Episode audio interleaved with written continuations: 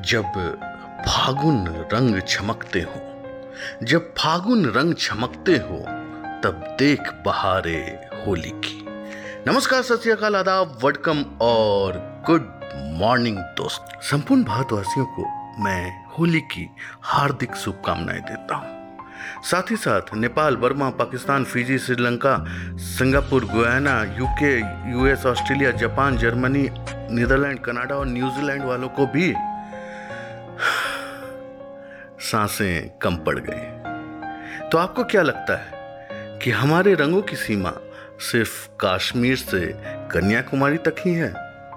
ये त्यौहार हमारा है, पर जब हमारा गुलाल उड़ता है तो आधे से ज्यादा दुनिया रंगा रंग हो जाती है। आज इस ऑडियो में होली के इतिहास के बारे में बातें करेंगे और बहुत संक्षिप्त में जानेंगे होली के नायक और नायिका के बारे में। नायक वही वृंदावन की गोपियां जिसके प्रेम रंग में सराबोर थी कृष्ण, और नायिका वही जिसके बिना कृष्ण का नाम कुछ अधूरा सा लगता है, राधा।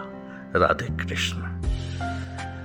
क्या थी राधा और कृष्ण की कहानी और क्यों पांच हजार वर्ष बीत जाने के बाद भी भारतवर्ष की हर प्रेम कहानी में राधा और कृष्ण का हृदय धड़कता हुआ सुनाई देता है? पहले होली का इतिहास। होली भगवान श्री हरि, विष्णु और उनके परम भक्त प्रहलाद के स्मृति और उनके सम्मान में मनाई जाती है। भगवत पुराण में भक्त प्रहलाद की बड़ी सुंदर कथा है। एक असुर राजा था हिरण्यकश्यप, बहुत अत्याचारी और अधर्मी। उसने घोर तपस्या करके पांच वरदान प्राप्त किए। उसे ना मनुष्य मार सकता है, ना जानवर, ना उसकी मृत्यु घर में हो सकती है, ना घर से बाहर, ना दिन में, ना रात में, ना किसी अस्त्र से, ना किसी शस्त्र से, ना जल में, ना धरती पे और ना ही आकाश में। ये पांच वरदान प्राप्त करके वो अमर हो गया था और उसने तीनों लोकों में हाहाकार मचा दिया। अपनी प्रजा को उसने आदेश दिया कि ईश्वर के स्थान पर उसकी पूजा की जाए, क्योंकि वही सर्वशक्तिमान परमेश्वर है। प्रजा तो मान गई, पर उसका अपना पुत्र प्रहलाद उसे भगवान मानने को तैयार ना हुआ। प्रहलाद अपनी उपासना के फूल निरंतर विष्णु के कदमों में चढ़ाता रहा और उन्हें ही अपना परमेश्वर मानता रहा। हिरण्यकश्यप ने अपने बेटे को तरह तरह की यातनाएं दी, पर विष्णु के लिए उसके भक्ति भाव में कोई तोड़ ना आया।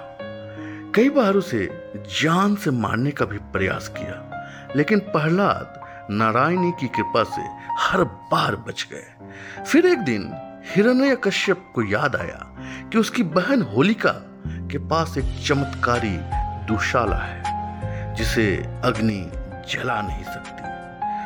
उसने होलिका के साथ मिलकर प्रहलाद को मारने का एक अचूक षड्यंत्र रचा। तय यह हुआ कि होलिका वो दुशाला ओढ़कर और प्रहलाद को लेकर अग्नि में बैठ जाएगी। दुशाला होलिका को बचा लेगा और प्रहलाद अग्नि में जलकर भस्म हो जाएगा।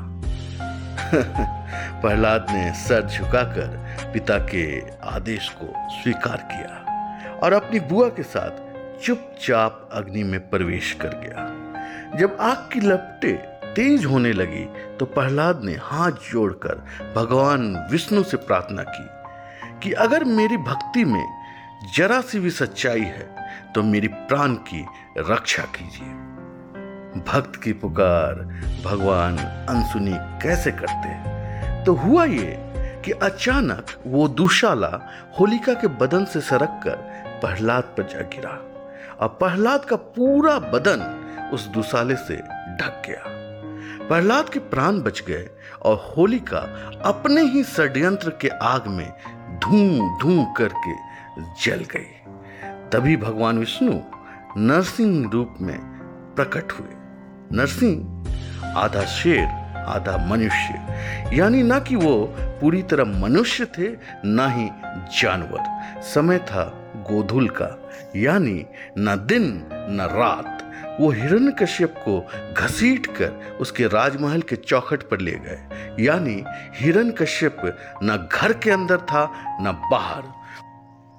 उन्होंने हिरण्यकश्यप को अपने जांघों पर लेटाया, जांघों पर न जल में न धरती में और न ही आकाश में, और अपनी नाखून से चीरकर, नाखून जो ना अस्त्र है ना शस्त्र है, भगवान विष्णु ने हिरण्यकश्यप का अंत कर दिया। अन्याय पर न्याय की विजय का यह उत्सव होली कहलाया, और होलिका का अग्नि में जलना होलिका दहन।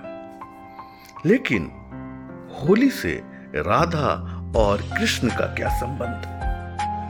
यशोमती मैया से बोले नंद लाला, यशोमती मैया से बोले नंद लाला, राधा क्यों गोरी मैं क्यों काला।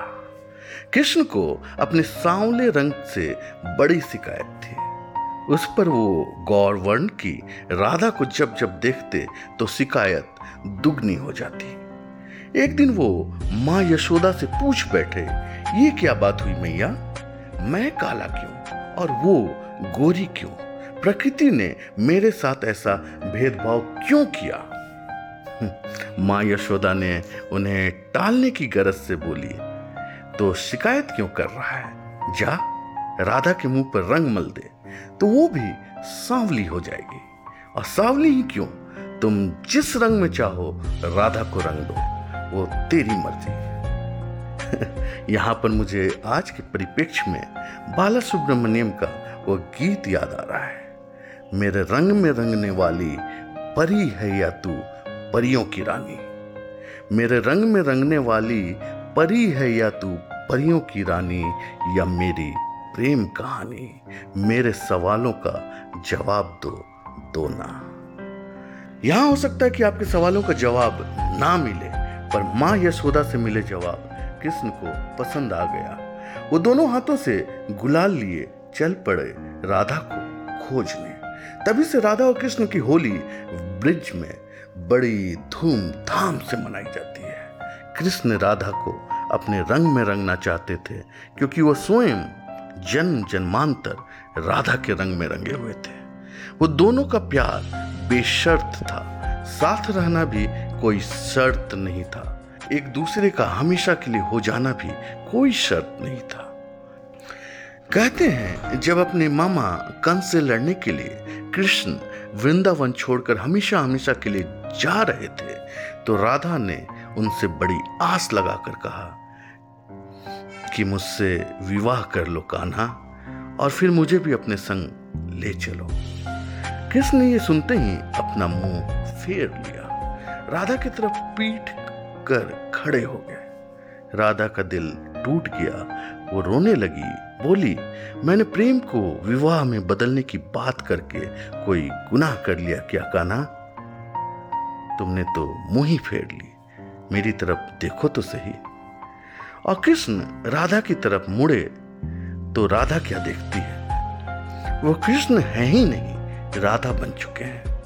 कृष्ण बोले विवाह दो आत्माओं का मिलन होता है, विवाह करने के लिए दो लोगों की आवश्यकता होती है, पर मैं और तुम दो कहाँ हैं राधा, एक ही तो हैं, किससे विवाह करूं, अपने आप से? राधा को अपना उत्तर मिल चुका था, जहां कृष्ण राधा तहां, जहां राधा तहां कृष्ण, न्यारे निमिष न होत कहूं, समुचे करहूं यह प्रश्न। सच्चे प्रेम से परिपूर्ण, अटूट स्नेह से भरपूर होली की आकाश भर शुभकामनाएं। राधे राधे।